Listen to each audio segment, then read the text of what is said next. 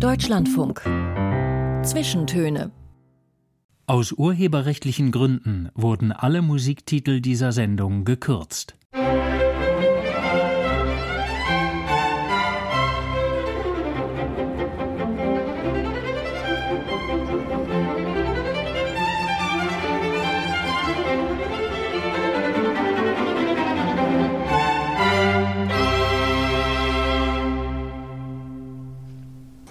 Mit Joachim Scholl heute und Besuch aus Weimar.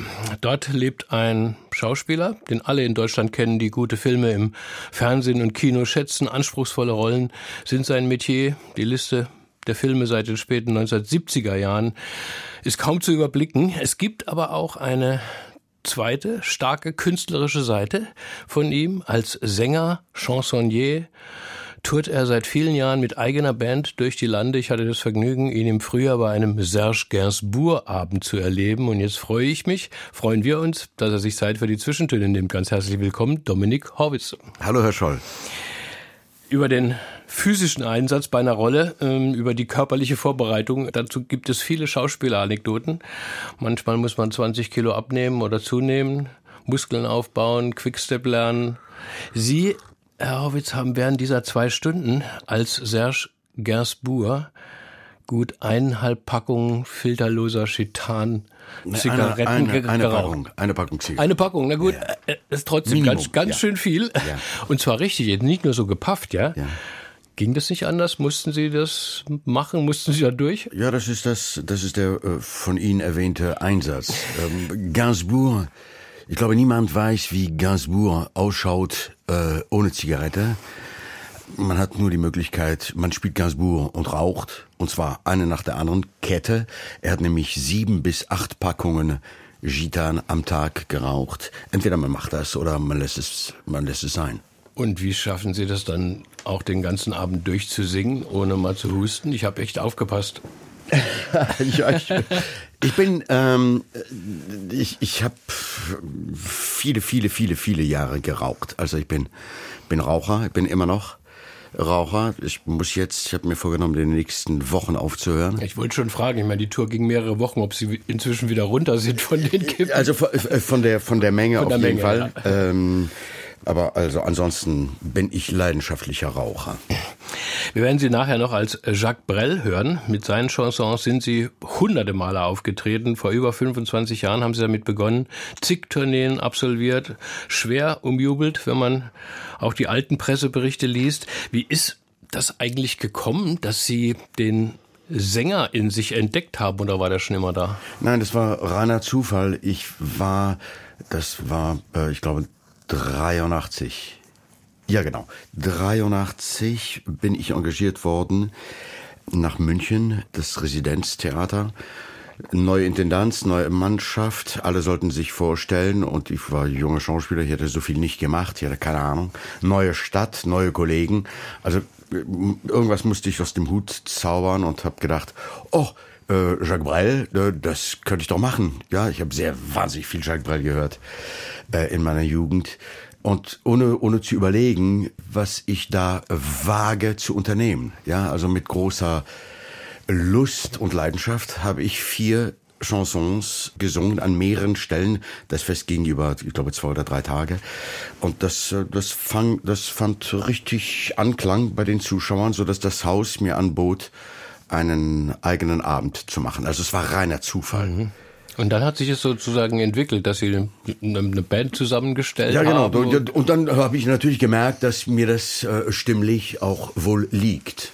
Das ist das mhm. eine. Und das andere ist, Brell darf man nicht, also man darf nicht an Brell rangehen wie ein Sänger, man muss an Brell rangehen wie ein Schauspieler. Also man muss Brell spielen. Und von Jacques Brel, also dem ja doch als sehr sensiblen Künstler bekannten Mann äh, zu diesem exzessiven Kraftpaket Serge Gainsbourg. Was hat Sie denn an, an dieser Figur, an diesem Gargantua gereizt? Alkohol, Zigaretten, Sex ohne Maß, aber eben auch tolle Lieder. Äh, ja, also äh, das ist, sagen wir mal, das Pendant zu Jacques Brel. Das sind wirklich zwei große Genies äh, des Chansons. Wobei, wobei, was, was die Texte anbelangt, äh, Jacques Brel der poetischere ist Und äh, Gainsbourg ist der, der musikalisch den größeren Einfluss gehabt hat auf die auf die Musikszene in Frankreich. Mhm. Meine, Sie haben eine famose Band, alles professionelle Musiker, die alles spielen können, hat man den Eindruck. Und die alten Chansons, ja, die bekommen zum Teil so eine völlig neue Färbung, sind so rockig, jazzig, ich habe da, als ich saß, dachte, wie, wie, wie haben die das eigentlich gemacht? Wie haben sie das Programm musikalisch erarbeitet? Also gerade mit der Musik. Machen die das für Sie, die Musiker? Oder, oder können Sie auch komponieren, arrangieren? Nein, nein, überhaupt nicht. Ähm, wir haben diesen Abend gemeinsam erstellt. Ich hatte eine Liste von Songs und das war's. Und dann waren wir im Studio und dann hören wir uns die Musik an, beziehungsweise sie haben die Klaviernoten, die Klavierpartitur. Und dann äh, geht's los mit Einfällen. Fertig. Jeder denkt, jeder sagt, woran ihn das erinnert, damit man es bereichert. Mhm.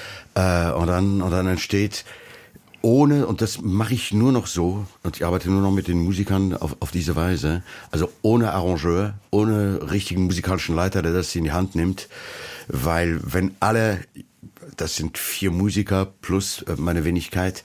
Wenn jeder so seine, seine Ideen und seine, seine Inspiration reingibt, wird es so bunt, vielfältig und fast symphonisch, wie man es mit, äh, mit normalen Arrangements wahrscheinlich nie schaffen würde.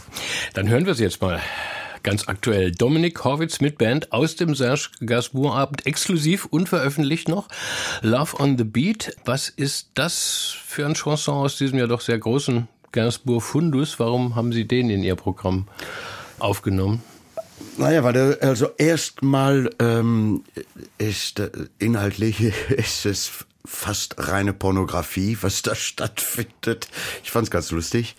Ähm, und ja, die, die, Rhythmus ist einfach, er hat immer, er hat sich immer wieder für neue Rhythmen in seinen Chansons entschieden. Also jetzt Ohren gespitzt. Wer das ist aber nur jetzt eine, eine, eine Live-Aufnahme. Das ist nur eine Arbeits... Das, sowas wird nicht auf CD erscheinen. Wer Französisch kann. D'abord, je veux avec ma langue Natal, deviner tes pensées. Mais toi déjà, déjà, tu tangues. Au flux et reflux des marées. Des marées. Des marées. Je pense à toi en tant que cible. Ma belle enfant écartelée Là, j'ai touché le point sensible. Attends, je vais m'y attarder. Love on the beat. Love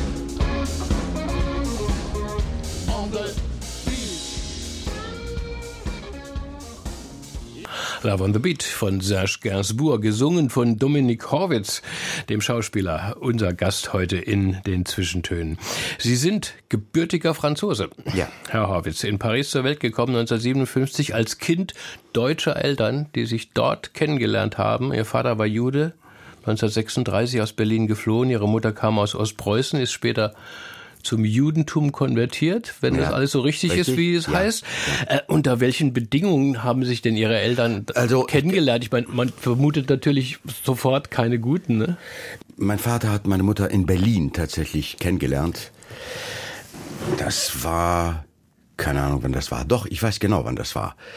Äh, mein Bruder ist 56 geboren, also 55. 55 äh, besuchte er seine Schwester, die in Berlin war. Erna hieß seine Schwester und die die gesamte Nazizeit in Berlin äh, versteckt überlebt hat. Und die hat äh, besucht, mein Vater war äh, weg und äh, war da auch Jahre in der Fremdenlegion und hat seine Schwester besucht und äh, eine junge Frau macht die Tür auf und das war meine Mutter. Und die arbeitete bei meiner Tante als, als ähm, Haushaltskraft. Mhm. Äh, und dann haben die sich verliebt und das war's. Dann, sind sie zusammen sozusagen nach, dann nach, nach Paris geflohen. Wie, äh, ja, das weiß ich jetzt nicht, wie das, mhm. wie, wie, das war, aber auf jeden Fall, mein Vater lebte da schon in Paris, also. Mhm. Ihre Eltern sind, sind nach dem Krieg geblieben, französische Staatsbürger äh, ja. geworden. Wovon haben Sie gelebt? Sie hatten ein Geschäft, habe ich Ja, meine, ja, meine Eltern waren, äh, hatten ein, ein Feinkostgeschäft. Und was war das dann für eine Kindheit? Ich glaube, es war nicht direkt in Paris, sondern Nein, in der, das war in der, Nähe, in der, Banlieue, ja, das war so mhm. 25 Kilometer entfernt. Sehr ländlich, das kann man sich mhm. jetzt nicht mehr vorstellen. Und äh, jetzt, jetzt ist es auch nicht mehr. Jetzt ist es wirklich, es ist Paris ein Mammut und und diese äh, dieses kleine Dorf existiert nicht. Das ist völlig einverleibt und mhm. es, es, es gibt keine Bäume mehr. Aber es war richtig ein kleines Städtchen. Das war wirklich ganz toll. Ja, und mein Vater hat ähm, hat, hat Geflügel verkauft, Obst, Gemüse, alles, Champagner, Kaviar, alles. Sie waren als Kind dann so im Laden? Ja, genau. Ich habe da sehr, sehr gerne geholfen, muss mhm. ich sagen. Ich war auch sehr fleißig. Welche Rolle hat denn das Jüdischsein gespielt? Meine, viele Verwandte ihrer Eltern sind ermordet worden. Wurde, Überhaupt wurde darüber gesprochen? Nein? Überhaupt keine. Also es, weder darüber gesprochen, noch hat das Judentum mhm. äh, irgendeine Rolle gespielt. Mein Vater war Jahrgang 1903 und schon seine Eltern waren völlig assimiliert. Mhm. Also in der Familie wusste man gar nicht, wie sich äh, eine, Knoblauch, eine äh, Knoblauchzehe anfühlt, äh, geschweige denn, wie sie schmecken würde. Also alles, was so ein Klischee bedienen würde, äh, wurde in der Familie tunlichst mhm. vermieden. Sie haben mal gesagt, dass Sie sich für zwei Dinge nie geschämt hätten, für Ihre jüdische Herkunft und Ihre abstehenden Ohren. Ja. Das klingt nach schönem Bonbon eines Erwachsenen. Ich meine, als Kind hat man mit abstehenden Ohren ja doch erstmal einiges auszuhalten, oder? Sie bestimmt ich, auch. Ich überhaupt nicht. Nee? Kein bisschen. Einmal, äh, und das war, da war ich knappe 14, waren wirklich meine besten Freunde, hatten dann irgendwo den, den Spleen, mich zu ärgern und haben mich damit aufgezogen. Aber das war nur ein paar Wochen. Aber nie, nie. Ich war einfach immer ich glaube, ich war einfach zu lustig. So. 1971 gingen Ihre Eltern dann aber zurück nach Deutschland, nach Berlin. Warum eigentlich? Das äh, Geschäft meiner Eltern ging pleite, also sie waren bankrott. Und mein Vater, 68 Jahre alt, ähm, also hat sein Leben gearbeitet, also seit er 14 war, der konnte nichts anderes als und wollte auch nichts anderes als als arbeiten und als sich betätigen, auch körperlich hat eine Anstellung im KDW äh, Ach, bekommen mit 68 als Obst- und Gemüseverkäufer. In der Feinkostabteilung. In der Feinkostabteilung. Ist ja, ist ja toll. Ja, ja. und die, die kannte ich natürlich auch wahnsinnig gut, weil ich alle meine Ferien und die Franzosen haben wirklich viele Ferien und lange Ferien, äh, habe ich da ab, ab meinem 16. Geburtstag äh, habe ich im KDW in der Lebensmittelabteilung mein Geld verdient. Äh, das ist ja ein, ein, ein Ding. Ich, ich gehe da auch doch gerne einkaufen, weil es so toll sortiert ist. Man ist auch nicht auch nicht billig. Ich meine, das Gemü die Gemüseabteilung ist, ist nicht mehr so schön wie damals. Da ja. wurde man richtig bedient, so noch vor Jahren. Ja, genau. Oder so. Aber es muss ja muss ja toll gewesen sein. Aber kommen wir mal zurück zu Ihnen. Äh, Sie gingen klar auf äh, das französische Gymnasium in Berlin, ja. waren da der französische Jude, wie Sie mal, wie Sie mal gesagt haben. Ähm, und dort haben Sie einen Freund gefunden, der heute auch schwer berühmt ist, der Christian Berkel. Ja. Sie wurden ja beste Kumpels. Das kann man sagen. Wir äh, wir kennen uns seit wir keine Ahnung 14, 15 sind. Also das sind jetzt über 50 Jahre. Ähm, und äh, Christian hatte wollte un, unbedingt äh, Theater spielen und eine Theater AG gründen. Das hat er geschafft. Äh, und äh, dann wurde ich gefragt, ich weiß nicht mehr von wem, von ihm oder von dem, von dem Pierre Clement, von dem Lehrer, der das äh, dann tatsächlich dann gemacht hat, gefragt, ob ich da Lust hätte, das zu machen. Und ich glaube, ich habe in meinem Leben nichts so ernsthaft betrieben wie wie äh, dieses wie diese Theater AG, also zu der Zeit. Und das heißt, ähm, war das der erste Schub, Schub und erste Schubs in die Richtung Bühne? Exakt, ja. Ansonsten habe ich mich für ganz wenig interessiert, außer Rockmusik. ähm, tatsächlich, ja. Ich meine, als ich das gelesen habe, Sie und Christian Berkel, habe ich gleich mal seine Vita gegoogelt und da gab es verblüffende Parallelen. Seine Mutter äh, war auch Jüdin, ist nach Frankreich geflohen und dann steht da auf Wikipedia, dass er selbst seit seinem 14. Lebensjahr dann äh, in Paris gelebt hätte. Ja, Geht aber und dann ist er mit, gar nicht mit, zusammen mit Ihnen auf der Schule, ne? Oder? Ja, dann, dann kam er so mit 14,5 oder 15. Kam er wieder zurück? Äh, kam er mhm. äh, nach Berlin. Und das heißt, da haben Sie sich dann Genau. glücklich, glücklich getroffen. Hatten Sie denn damals mit 14, 15 irgendeine Vorstellung, was Sie machen Ja, werden ich wollte wollten? unbedingt, ja, ich wollte unbedingt in den Handel gehen. In den Handel? Ich, ja, Ja, ich KaDeWe. liebe, ich, ich liebe den Kontakt zu Menschen. Hm. Ich tauge nicht für den Bazar. Ich bin kein, ähm, ich, ich könnte kein Ramsch verkaufen. Ich habe immer eine große äh, Überzeugungskraft für das, was mich wirklich was angeht und für das, was mich wirklich antörnt. Und da kann ich, da kann ich alles verkaufen, weil wenn ich sage, dass das gut ist, äh, dann glaubt man mir das. Ja, und äh, so, das wollte ich unbedingt werden. Ich wollte, ich finde Handel eines der faszinierendsten Sachen, die es gibt. Äh, ohne Handel keine Zivilisation, ohne Handel keine Kunst, keine gro also es sind ja logischerweise kein Da Vinci, nichts, ja.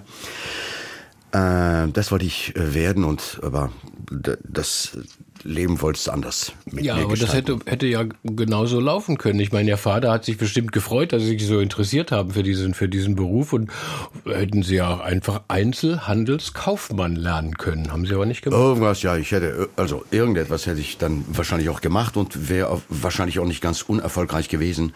Aber Ach, äh, das weiß, wer war, weiß, im KDW, die Verkäufer, die sind super. Und die Verkäuferinnen, Ja. die, die sind richtige, richtige Kenner und Könner und, und wenn man da was Ja gut, aber fragt- mein Traum, mein Traum war, mein, mein Traum der Größenwahn hatte mich schon damals geküsst.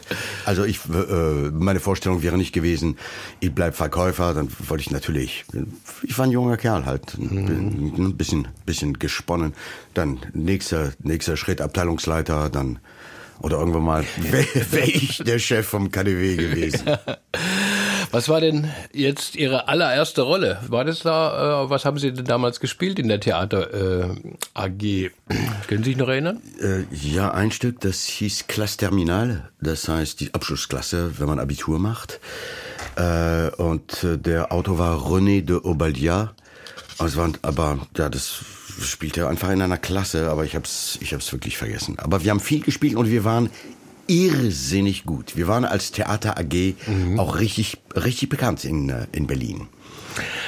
Und wie ging es denn dann weiter? Sie haben sich Dann nicht eventuell, Sie haben sich nicht auf der Schauspielschule beworben, sind nie auf der Schauspielschule gegangen. Wie sind Sie denn überhaupt richtig auf die Bühne gekommen? Ich bin, ähm, äh, ich arbeitete dann im KDW. Äh, ah ja, genau. Das erste Mal habe ich mein, äh, bin ich durchgefallen durchs Abi. Äh, Ich war wirklich, äh, wie ich gesagt habe, das Einzige, was mich interessierte in der Zeit, das war äh, Rockkonzerte, die ich also, ich habe wirklich alles gesehen, was da in den in den 70ern hier in Berlin war. Äh, Rockkonzerte, Rockmusik und ähm, die Theater AG. Ansonsten war ich so faul und habe wirklich nichts, aber rein gar nichts für die Schule gemacht. Bin äh, durchgerasselt äh, durchs Abi und arbeitete äh, dann diesmal nicht aushilfsweise äh, als Ferienjob, sondern hatte dann einen, einen Vertrag ähm, im KDW in der Herrenartikelabteilung. Also ich habe Krawatten und äh, Hemden äh, verkauft. Äh, wiederum sehr erfolgreich. Das wundert jetzt natürlich niemanden, weil ich, weil ich wirklich das, äh, äh, mir hat es immensen Spaß gemacht, den Leuten das Richtige, also für sie das Richtige zu verkaufen. Und dann bekam ich einen Anruf von äh, Christian, der sagte, ich habe die Hauptrolle in einem Film und ich suche einen Franzosen. Ähm, was sagst du dazu? Ich sage, jo, hurra. Äh, lernte den Regisseur kennen und äh, letztlich bot er mir eine viel, viel, viel größere Rolle an. Äh, das spielte er in so einer Clique, äh, eine jugendliche Clique, wo jeder in dieser Clique eigentlich eine Richtung in dem Nazi-Deutschland äh, symbolisierte. Ja. Also es ging um, um die Nazi-Zeit. Um die also Nazi-Zeit, genau. Film. Wie hieß Ja. der? Wie hieß der noch? Äh, eine, eine Jugendliebe. Das war von Radio Bremen. Und dann, äh, äh, ich sollte dann den einzigen äh, deutschen Juden spielen. Äh, also einer in dieser Clique. Äh, und äh, da gab es ein, ein Vorsprechen und ich ohne Ausbildung, auch noch mit richtig fettem französischem Akzent, ähm, hab äh, wieder erwarten das Rennen gemacht. Und dann war für mich klar, okay, das ist äh, Handel AD äh, und hin zur Schauspielerei. Wie war das überhaupt, äh, dieses äh, Bilinguale? Äh, sind Sie sozusagen deutsch-französisch aufgewachsen mit beiden Sprachen oder gab es ja, meine Eltern haben als immer, wieder zurückgingen nach Deutschland? Meine Eltern haben immer Deutsch geredet. Ah, das ja. heißt, also mir war es, ja, also ich habe alles verstanden. Aber äh, meine Geschwister und ich, wir haben nur Französisch geredet. Also ich, würde, ich würde natürlich sagen, meine, meine Muttersprache ist tatsächlich Französisch und nicht Deutsch. Ich meine, in der Rückschau liest sich so eine Karriere zum Ruhm, zum Star äh, immer so, als hätte es gar nicht anders sein können. Ne? So die ersten Rollen, die ersten Erfolge und dann geht's immer weiter nach oben in der Bekanntheit. Ähm, äh, es ging ja gleich los mit dem Film, aber dann auch das Theater. Waren Sie, haben, haben Sie sich gut durch die Schauspiel AG natürlich in der Schule? Äh, war das immer schon ein Doppelgleis bei Ihnen? Ja. Film und und und ja, die Bühne? gut, also das hat sich dann äh, äh, einige Jahre war es nur Theater. Also wenn man engagiert ist, kann man äh, ähm, äh, da kann man nicht auf so vielen Hochzeiten tanzen, einfach nur zeitlich bedingt halt, wenn man viele viele Rollen spielt. Ähm, und da war ich dann mehr Theaterschauspieler. Oder irgendwann mal äh, bin ich raus aus dem Engagement. Das war 88. Und dann äh, habe ich einfach mehr gedreht. Dann hat sich's gewandelt. Also mehrmals in meinem Leben ha- haben sich die Prioritäten geändert. Was für eine Vorstellung hatten Sie, Sie denn von sich als Schauspieler? Was für einer wollten Sie denn sein? Hat man das schon in jungen Jahren oder Das ist eine- das ist eine entwickelt sehr- sich das dann so, je nachdem, was man, was man angeboten bekommt oder was? Sehr interessante Frage. Ich habe nie eine Vorstellung von mir als Schauspieler gehabt. Mir war es auch wirklich wurscht. Mir war es auch wirklich wurscht, auch welche Rollen ich spiele. Also im Gegensatz zu einer Unzahl von Kollegen, äh, die äh, dann sagen, äh, ey, das will ich spielen und das will ich spielen und das will ich spielen. Äh, mir hat eigentlich wollte ich naiv und Kind, der ich ganz, ganz, ganz, ganz, ganz lange war, auch als erwachsener Mann und schon als Vater äh, von, von, von Kindern, mir, ich wollte immer Erfolg, schon klar, ich wollte auch immer Geld verdienen damit, aber wenn ich ehrlich bin, wollte ich Spaß haben. Und das ist mir, äh, das ist mir am Theater überhaupt nicht gelungen. Das fand ich ganz fürchterlich. Äh, aber ab dem Augenblick, wo ich da, ab 88, wo ich da gedreht habe, hatte ich große Freude.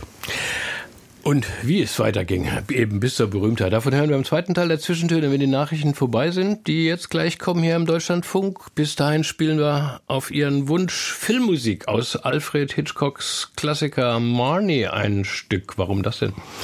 Das ist einer der, eines, einer der Filme von Hitchcock, die, die mich am meisten bewegt haben und die Musik verfolgt mich eigentlich.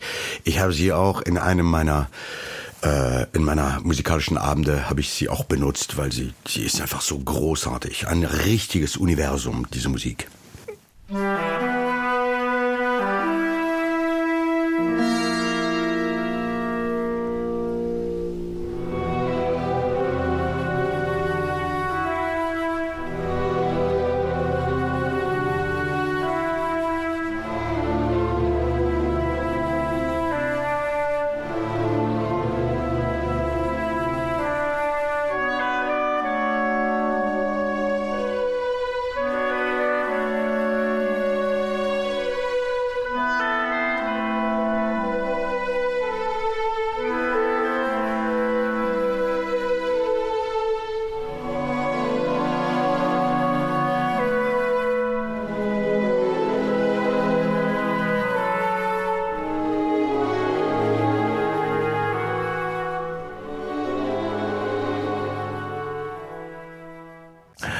Mit Joachim Scholl am Mikrofon und mein Gast ist heute der Schauspieler und Sänger Dominik Horwitz, der sich jetzt diese Musik ausgesucht hat, ja, die die Älteren unter uns vermutlich sofort erkennen, wenn sie mit Rockmusik und The Who aufgewachsen sind. Aus Tommy, der Rockoper, spielen wir das Instrumental Sparks. Was verbinden Sie denn, Herr Horwitz, mit diesem Klassiker?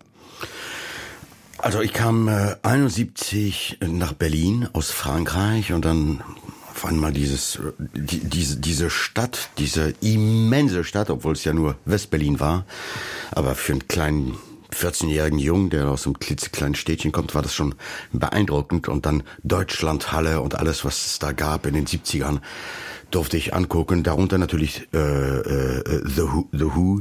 Die, die haben damals hab, gespielt in, in, in, in Berlin. Ja, genau. Mhm. Äh, und ich war natürlich da in dem Konzert und äh, mich hat schon immer dieses, also diese dieses Epische immer fasziniert, ohne dass ich wusste, dass, dass ich damals, also dass ich dann Schauspieler werden würde. Äh, aber diese Rockopern von von Pete Townsend wie äh, auch äh, Quadrophenia, das hat mich wahnsinnig, wahnsinnig angezogen.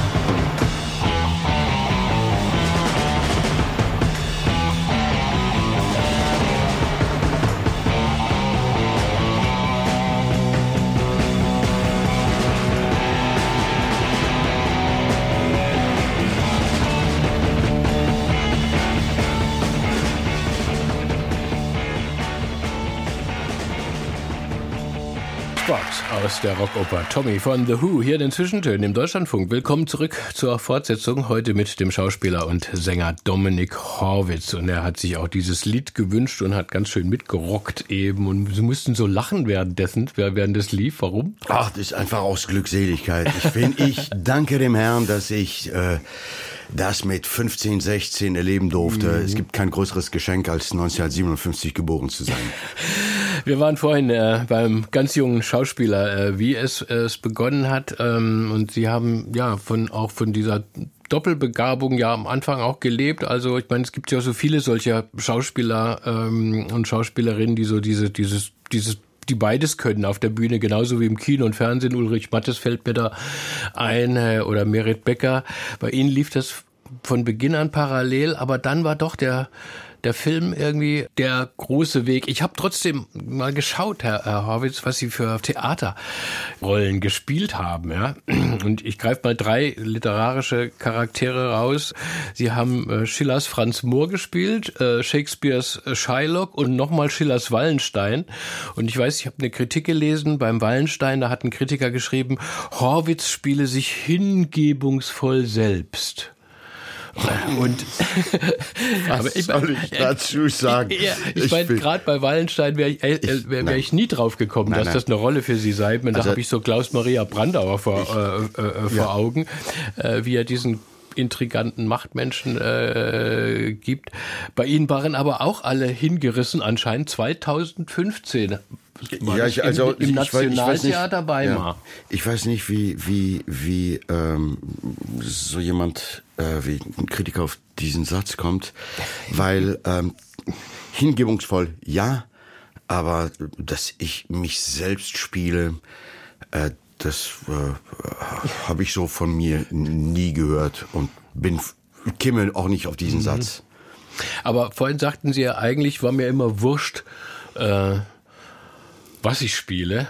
Aber man bekommt ja auch Rollen angeboten. Ich meine, gibt es so etwas wie so das Dominik Horwitz-Profil, also dass Regisseure äh, sagen, oh, ja, da müsste, das muss der Horwitz nein, spielen. Nein, nein, ich habe nicht gesagt, dass mir wurscht ist, was ich spiele.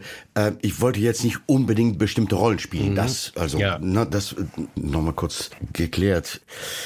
Wissen Sie, eine, eine tolle Rolle mit miesen, unanständigen Kollegen und einem äh, doofen Regisseur, das ist die Hölle. Äh, ich ich, ich habe lieber, oder ich würde es lieber so beschreiben, dass ich gerne in, also an, an Projekten äh, beteiligt war. Also das Gesamte. Und dann weiß man, war es gut oder nicht gut. Und alles andere, wissen Sie, wie, wie gerade gesagt, es kann mhm. wirklich eine tolle Rolle sein. Und Sie leiden und durchleben die schlimmste Phase Ihres beruflichen Lebens, weil es ist alles Schrott. Aber das wissen Sie ja dann erst, wenn es losgeht, sozusagen in der Produktion. Vorher müssen Sie sie ja erst mal lernen ja. und können nicht. Ich will jetzt nicht am Wallenstein kleben bleiben, aber wie haben Sie sich denn den dann erarbeitet? Na, und, äh, Oder warum haben Sie gleich gesagt, oh ja, will ich, will ich ja, machen? Ja, das wollte ich auf jeden Fall machen, Ach, weil das äh, äh, auf die Idee zu kommen, erstmal mich mit Wallenstein äh, zu besetzen, das, äh, da muss man erstmal drauf kommen und mhm. deswegen hat mich das hat mich das gereizt. Ja gut, und dann die Arbeit habe ich dann mit Hasko Weber, mit dem Regisseur und Intendanten des Nationaltheaters, das haben wir dann zusammen gemacht. Und war das eine tolle Rolle dann mit tollen Kollegen und dann eine tolle Produktion. Ich meine, ja, für mich war das keine, für mich war das äh, äh, äh, äh nicht toll. Nee, eigentlich war es gar nicht toll. Äh, ich glaube, ich habe das recht anständig gemacht, aber äh, letztlich war das nicht so toll. So. Für mich. Dann kommen wir mal zum Film. Erst kürzlich habe ich sie. ja, genau, also ich sehe schon, dass beim, mit dem Theater irgendwie bei Ihnen nicht so viel zu reißen ist. aber, aber geht's, äh, äh, weil Sie gerade sagen, also eine tolle, äh, eine tolle Rolle mit, mit, mit furchtbaren Kollegen oder einem furchtbaren Regisseur ist die Hölle. Nein, das, aber das, das, das, betraf nicht, das war jetzt nicht äh, Wallenstein. Ne? Nein, gibt's, nein, nein, ja. aber Generell gibt's, ja. geht's auch andersrum, dass sie eine miese Rolle haben, aber so tolle Kollegen, so eine tolle Produktion, dass sie sagen, die, ist egal, was für eine Rolle, also dass die Rolle sch schlecht ist? Nee, das, das, das umgekehrt. Am Anfang, ja, also als junger Schauspieler muss man spielen. Mhm. Am Theater, äh, was einem dann äh, gesagt wird, aber das war nur, nur als ich wirklich jung war. Dann mhm. irgendwann mal ja. nicht mehr.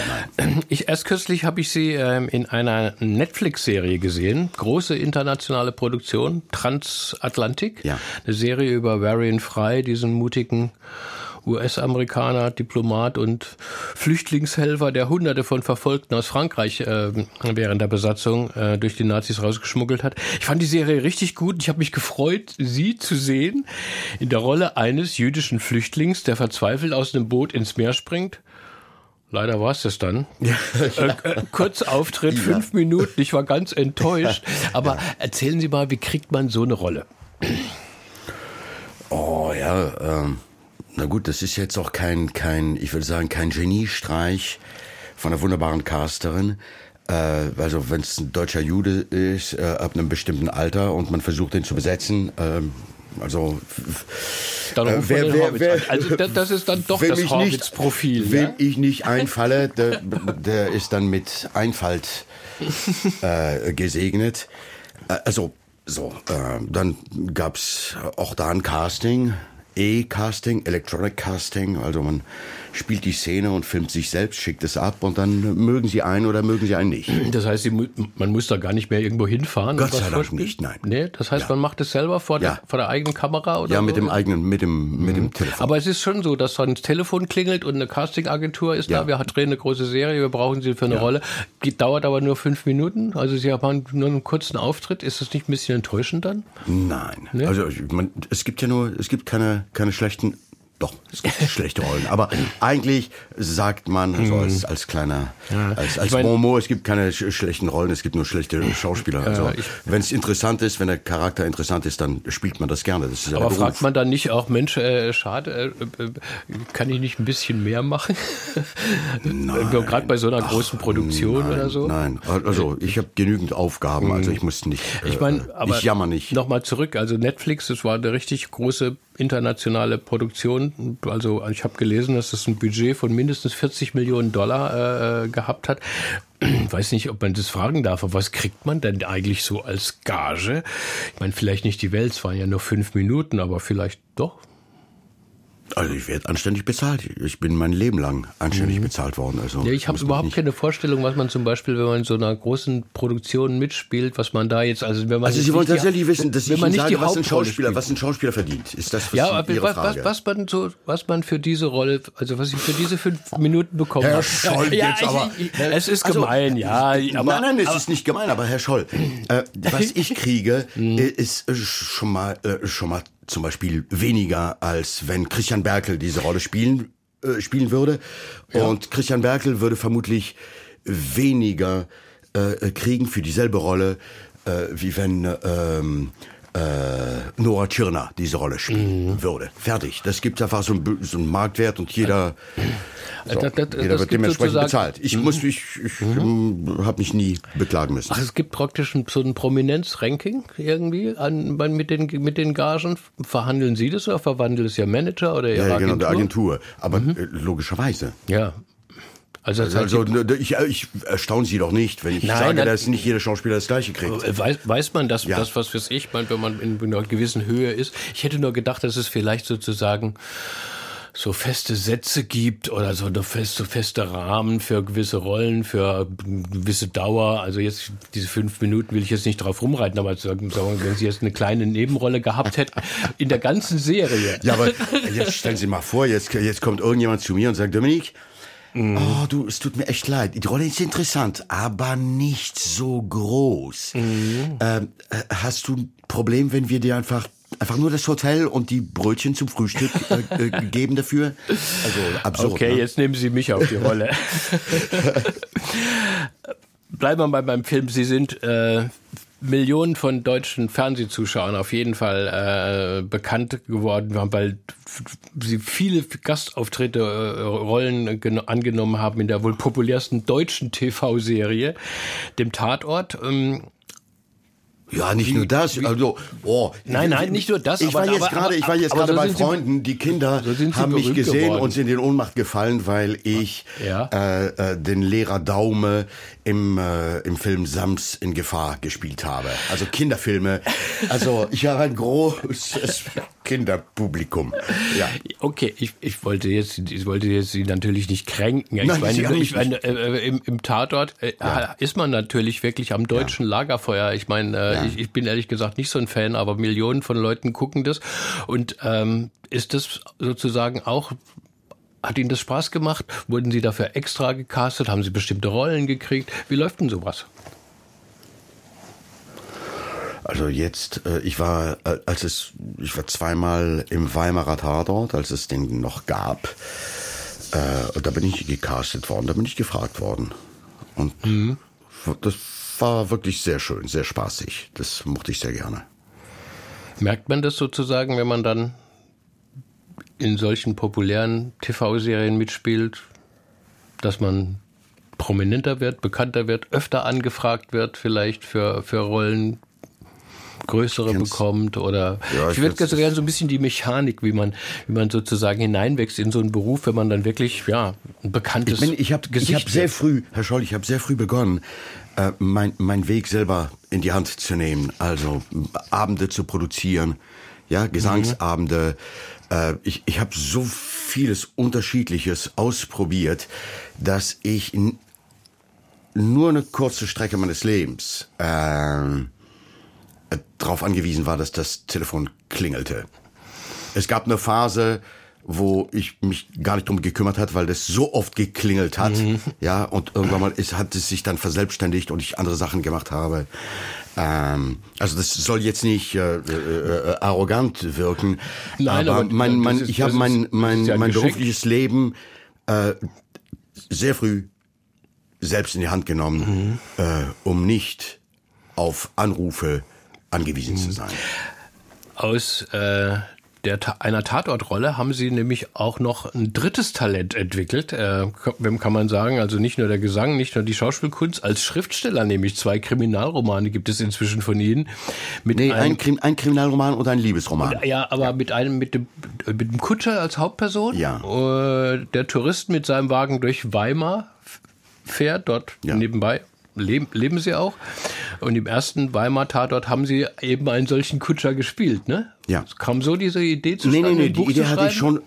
Ach, ja, ich, bin, ich bin nach Weimar gezogen und sofort hatte ich die Idee. Ähm, äh, weil ich fand Weimar in, dem, in, der, in der Wahrnehmung völlig unterbelichtet. Äh, unverdienterweise, weil es so eine unfassbare Stadt mit einem unglaublichen Potenzial. Äh, also wer irgendwie zweieinhalb, drei Tage äh, einen Tapetenwechsel braucht, dem kann ich Weimar nur empfehlen. Ähm, und dachte, wenn ich, wenn ich jetzt eine Figur wäre, oder wenn ich Weimar wäre als Figur, was wäre ich? Mhm. Und dann war es ganz klar, äh, dann wäre ich ein Kutscher. Weil, weil es gibt wirklich viele Kutschen da und das ist so, das, die prägen so das Bild wie, nein, ich übertreibe jetzt, aber mhm. nicht wie in Wien, aber so ähnlich. Und, und eine Stadt wie Weimar mit, mit so viel Geschichte und auch mit so viel äh, ja, mit solchen finanziellen Schwierigkeiten, weil das muss man alles erhalten und äh, die, die Weimarer Klassik und Geld von der Stadt, vom Land und vom Bund und das reicht aber nie vorne und hinten nicht. Ähm, diese prekäre Lebenssituation, dachte ich, das ist die Lebenssituation eines Kutschers. Mhm. So, oder so konnte, konnte ich einfach äh, aber, äh, mein, aber, mein Leben in Weimar so ein bisschen dank okay, des Kutschers. Okay, Sie wollten, Sie, äh, okay das Kutschermotiv für, die, für den Roman, aber, aber Sie spielten ja auch diese Rolle im, im, im, im, in diesem Tatort. Das war, war Zufall. war das jetzt Zufall? Absoluter Zufall. Wirklich? Also die Idee hatte ich. Die Idee hatten Sie? Und die dann, hatte ich und, und dann, dann kam, dann, dann kam der, äh, äh, der Tatort und dann habe ich gesagt, also ich will den Kutscher spielen. Lassen Sie mich den Kutscher spielen. Als Sie mir das gesagt haben, dass es der Kutscher ist, hab ich bin ich ja durchgedreht. Ich habe ja. gesagt, ich, ich wäre ich wäre wahrscheinlich an einem Herzinfarkt gestorben vor lauter Ärger, wenn ich im Nachgang erfahre, diese Rolle wird besetzt und ich kriege sie nicht. Wie dem auch sei, der Film wurde gedreht und dann dachte ich, das ist ein Zeichen des Herrn. Ja, mhm. ich habe diese Idee schon seit Jahren. Ich bin tatsächlich auch, also viele Leute wissen das, dass ich das versucht habe, an den Mann zu bringen. Und dann äh, durfte ich das spielen und dann dachte ich, okay, das ist ein Zeichen von oben. Ich äh, schreibe da jetzt meine meine Leben, Lebens- und Liebesgeschichte da in diesen beiden Romanen. Und das konnten Sie auch so, einfach so? Ich meine, man setzt sich nicht einfach hin und schreibt mein, einen Roman. Ja, aber mein Leben ist aufregend. Ich habe so viele. Nein, aber hat, ja, hat es ja. Ihnen gar nicht schwer gefallen zu schreiben oder war es genau? Nein, das, vielleicht, vielleicht hat das was damit zu tun, dass man gewohnt ist, äh, gute Texte zu sprechen äh, und, und ein Gefühl hat für ja, wie sich Sprache im, im Mund von Figuren auch einfach anhören muss. Mhm. Hören wir wieder Musik? Dominik Horwitz. Echt und jetzt? jetzt jetzt noch einmal Sie und nämlich jetzt wirklich als Jacques Brel von der eigenen CD Ne quitte pas haben Sie ein Chanson ausgewählt. Welches hören wir und warum? La Fanette. Und La Fanette ist äh, ist eine Frau. Es ist eine Dreiecksgeschichte. Es geht um Liebe und Betrug und Verrat. Also es ist auch sehr. Ähm, naja, Jacques Brel ist ja berühmt dafür, dass er die großen Menschheitsthemen angesprochen hat und das auf sehr, äh, ja, sehr nah an den, an den Figuren. Einfach Theater. Theater und Oper gleichzeitig, finde ich.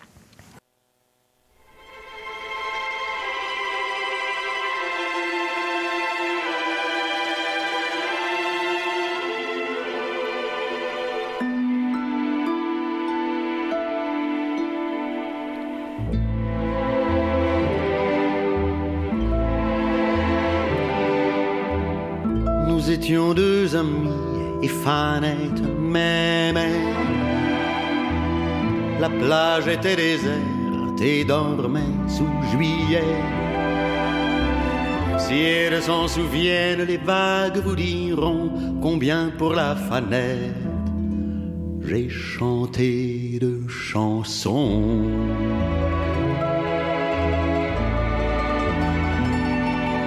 Faut dire Faut dire qu'elle était belle comme une perle d'eau.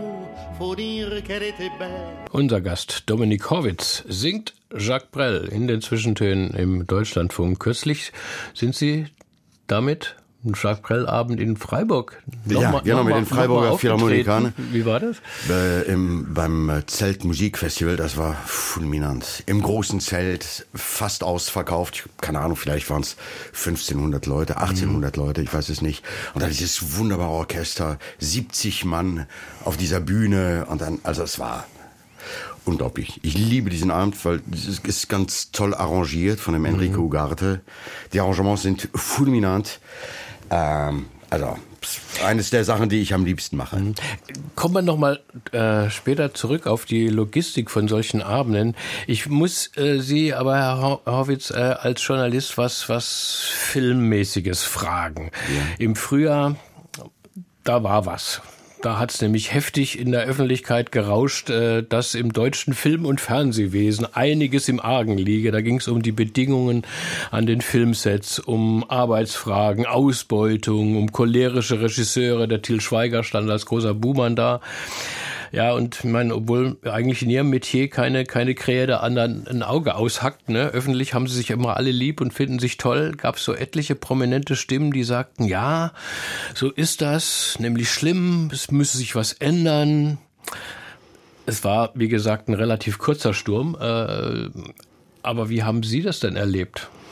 Naja, ich habe das erlebt wie äh, einfach ein alter, tatteriger alter weißer Mann, äh, dessen Leben langsam äh, äh, zu Neige geht, äh, sowas sieht mit Fassungslosigkeit, offenem Mund und Kopfschütteln. Also es ist einfach reiner äh, Schwachsinn und äh, ärgerlicher Schwachsinn. Am meisten hat mich geärgert, wie der Spiegel da sich selbst als, äh, keine Ahnung, Regenbogen Organ degradiert.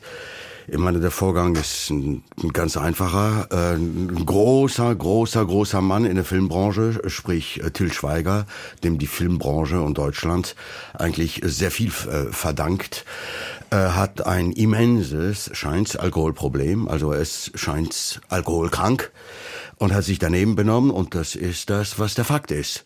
Hat sich richtig daneben genommen, benommen, wie ähm, also wenn es ab dem Augenblick, wo es justiziabel wird, tatsächlich, er hat jemandem eine geklebt, ähm, äh, gibt es dann einfach Begriffe, die dann heißen, wie nennt sich das?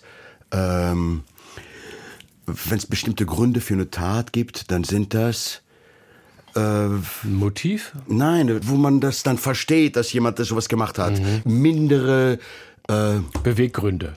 Nein, äh, das ist. Worauf wollen Sie denn hinaus? Also äh, er hat sich daneben benommen, da hat jemand eine geklebt, klar, kann man die dann anzeigen, aber ich meine, es, es wurde ja sozusagen zum Synonym für eine allgemeine Situation im äh, Was im absoluter Blödsinn ist. Ich kenne sowas nicht. Also mhm. und das fand ich das ärgerliche.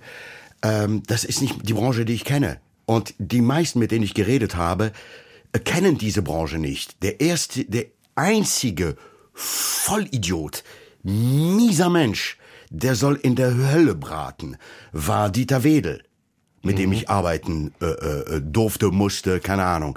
So, ja, aber ansonsten, der, mhm. genau, der, berühmt auch ja, für ja. seine Ausfälle, aber das ist der einzige. Und ich mache es wirklich seit 50 Jahren. Mhm. Und ich kenne so viele Regisseure, äh, die auch über diese Aussage einfach den Kopf mhm. schütteln. Mhm. Jetzt geht's ja noch sogar weiter, dass man denkt, am Theater ist auch das Leben furchtbar.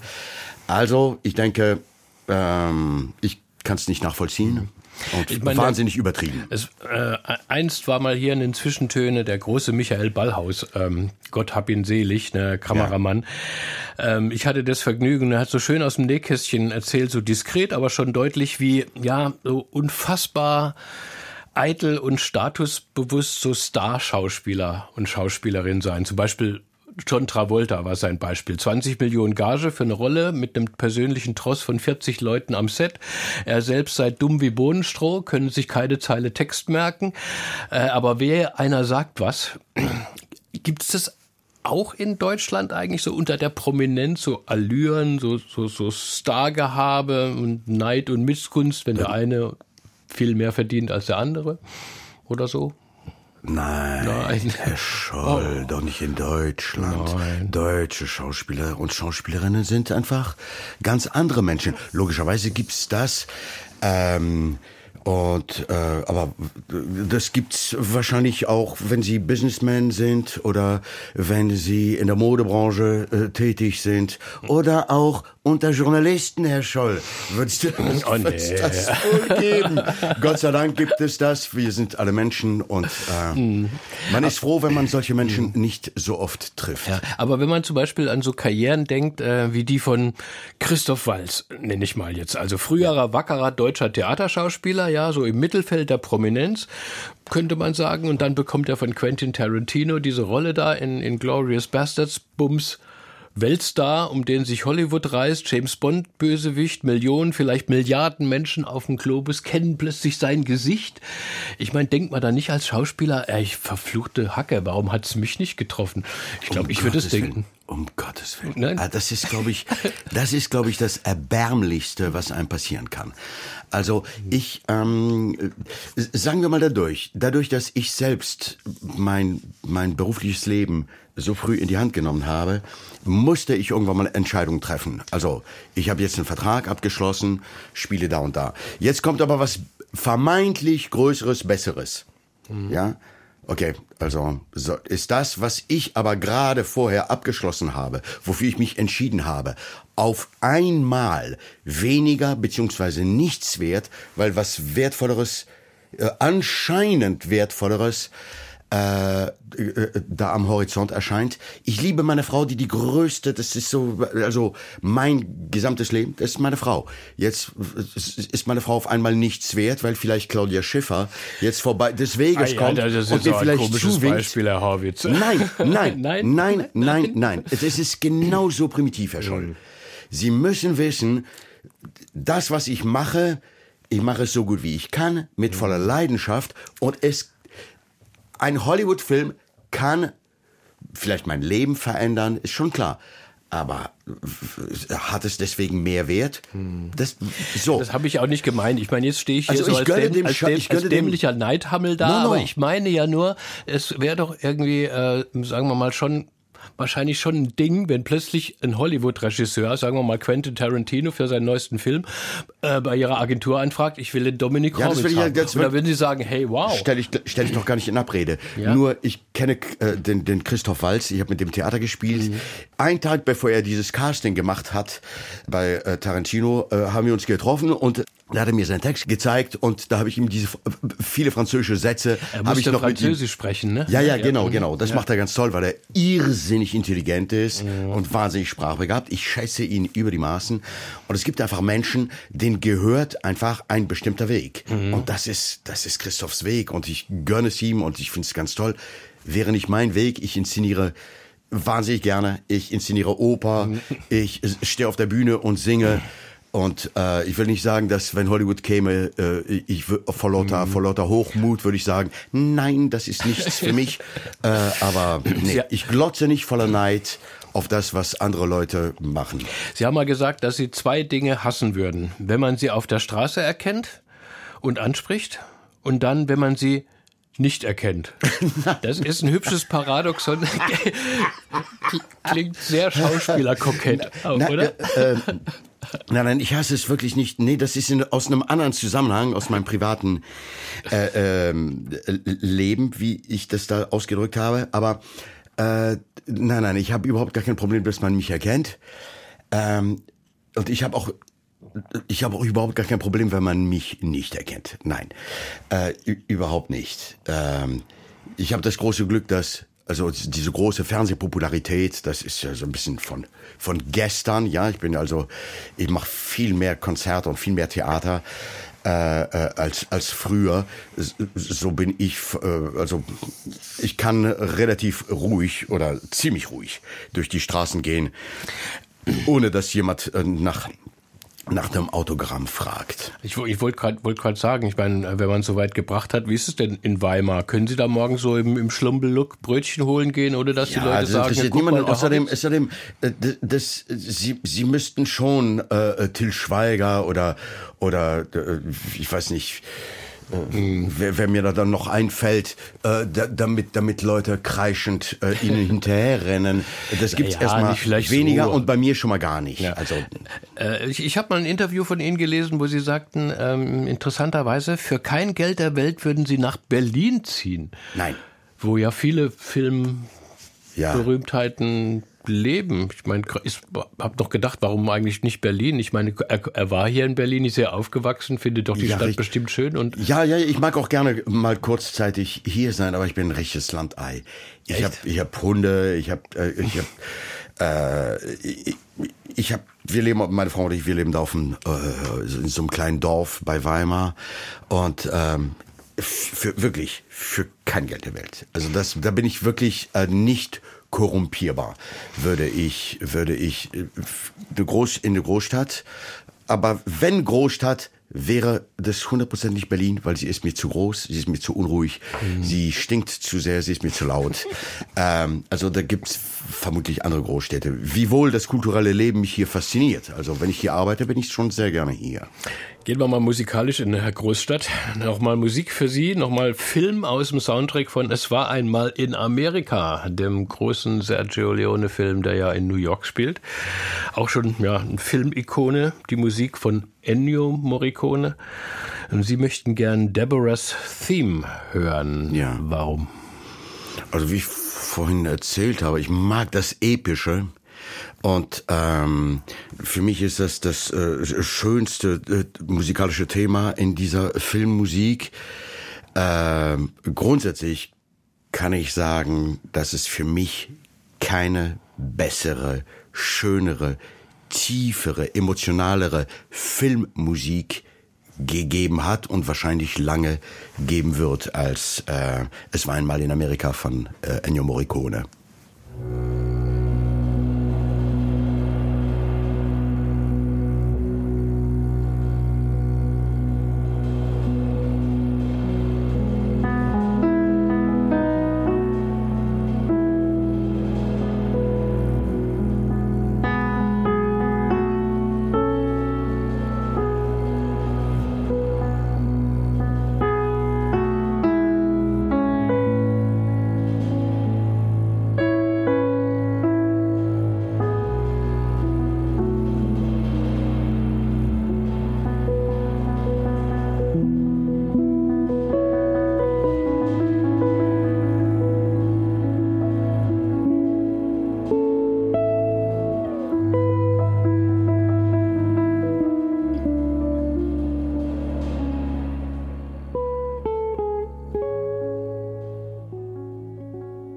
Deborah's Theme aus dem Film Es war einmal in Amerika für unseren Gast Dominik Horwitz. Und während die Musik lief, haben wir den Begriff, den juristischen Begriff gefunden. Die mildernden Umstände, Umstände. waren es. Und damit ist es aber auch gut.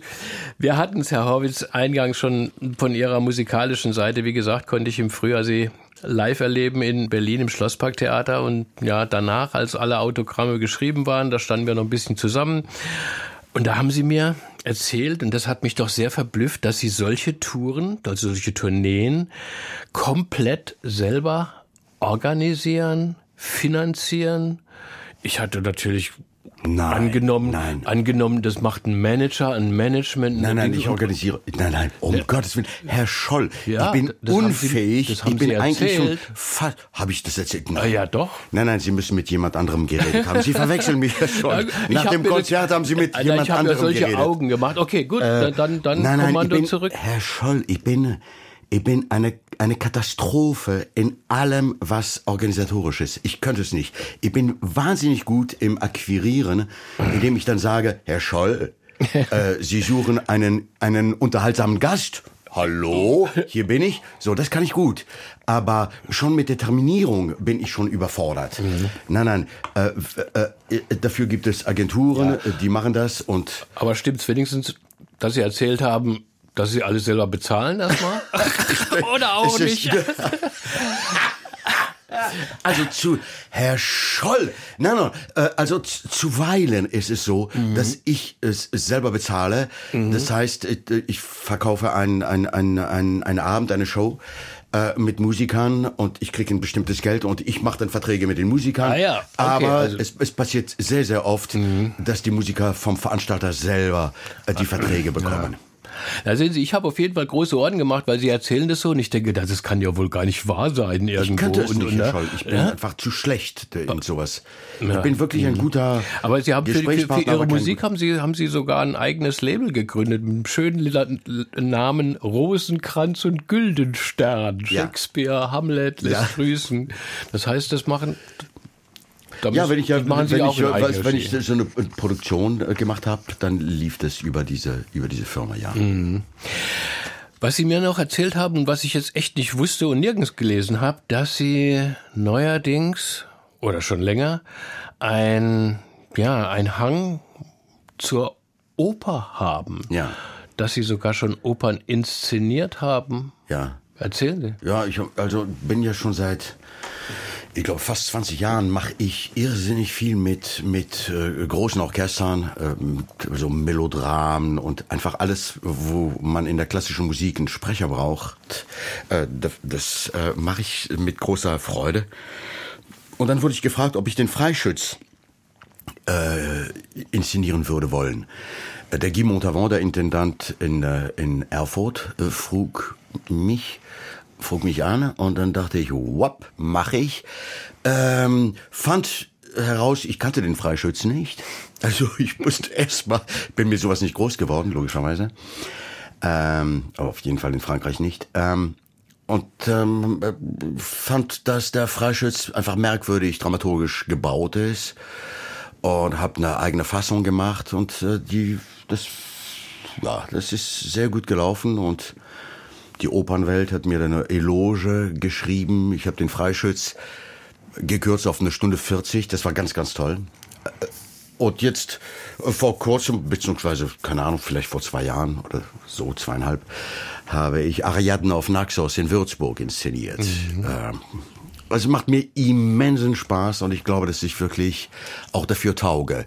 Also der Umgang mit Musik, äh, das ist meine Welt. Mhm. Aber das ist ja schon interessant, wie, das, wie Ihr Weg sich da so entwickelt hat. Man hat das Gefühl, das ist immer, immer weiter bisschen weg von, dem, von der Schauspielerei, immer mehr hin zum, ja, zum, zur Musik, also als Sänger und jetzt als ja, Opernregisseur. Und wenn ich, also wenn ich ehrlich bin, äh, ähm, ist, äh, wenn ich irgendetwas mache mit Musik, bin ich, habe ich nicht den Eindruck, dass ich arbeite. Das ist, das äh, ist für mich reines Vergnügen, was ich beim Schauspiel nicht so unter, unterschreiben würde.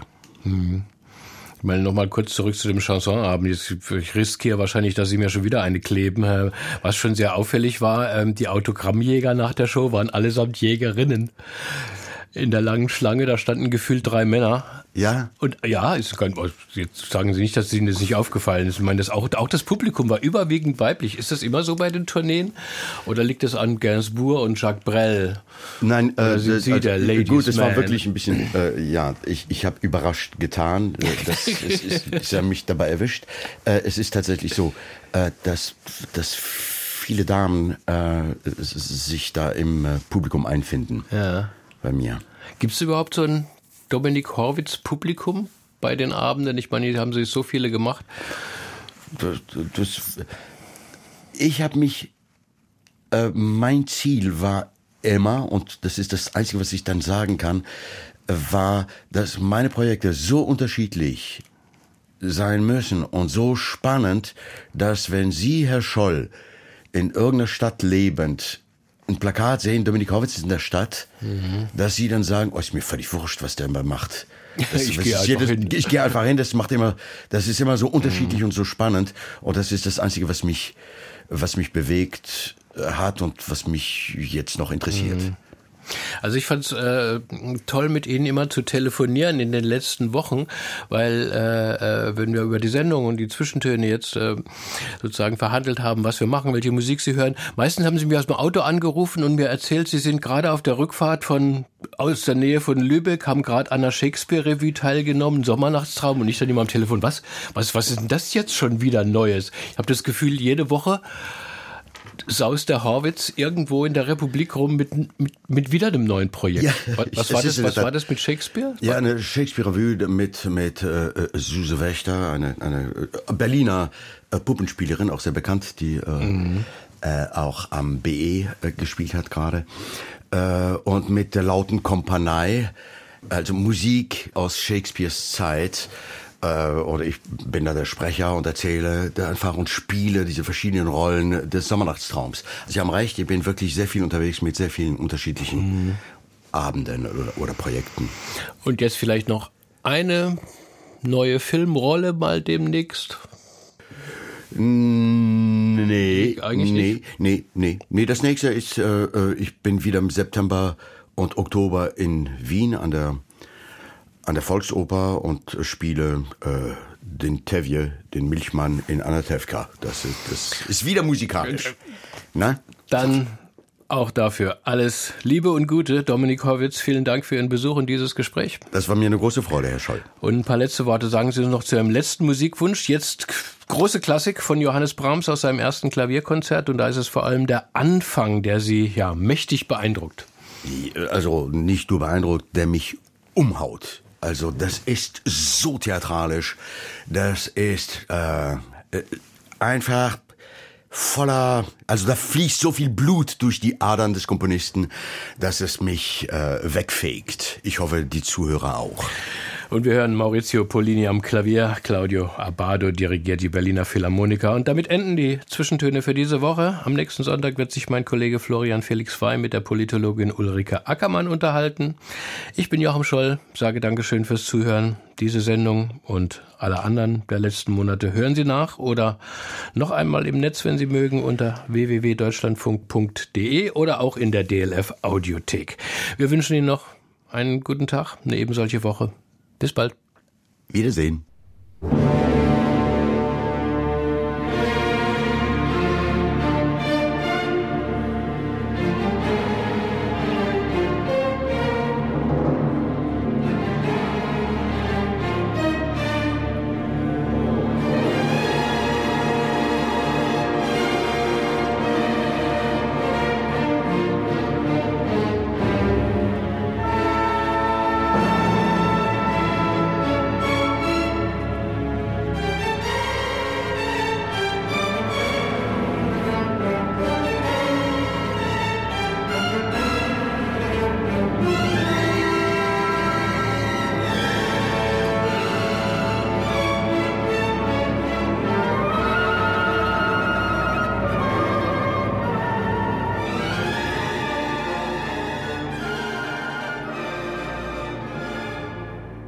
Aus urheberrechtlichen Gründen wurden alle Musiktitel dieser Sendung gekürzt